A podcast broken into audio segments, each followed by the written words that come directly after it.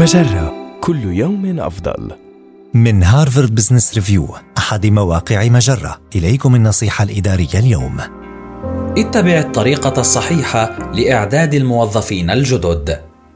ستؤدي عملية إعداد الموظفين الجدد الضعيفة إلى انفصالهم عن العمل ذهنيا وفقدانهم الثقة بأنفسهم في أدوارهم وشعورهم بالتعاسة في شركتك.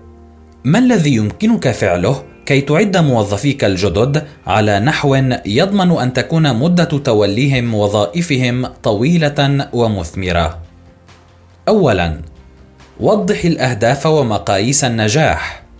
احرص على إجراء محادثة صريحة مع الموظف الجديد حول ما سيكسبه من تجربة الإعداد ومعايير النجاح في دوره والدعم الذي يحتاج إليه للوفاء بها.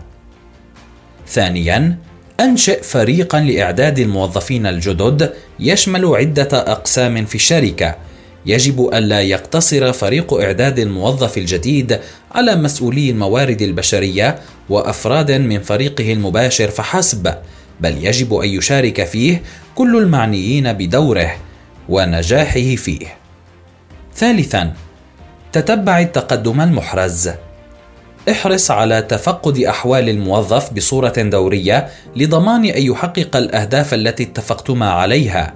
هل ينجز المهام الضرورية ويلتقي الأشخاص المناسبين ويستخدم الأنظمة التي يحتاج إليها كي يؤدي عمله بالمستوى المطلوب؟ إن لم يتمكن من تحقيق أحد هذه المتطلبات فمن الضروري أن تتدخل لمساعدته. هذه النصيحة من مقال عملية إعداد الموظفين الجدد هي ما يحدد نجاح تجربة الموظف من عدمه.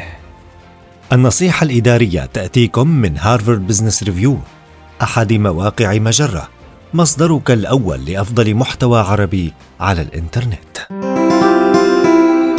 مجرة كل يوم أفضل.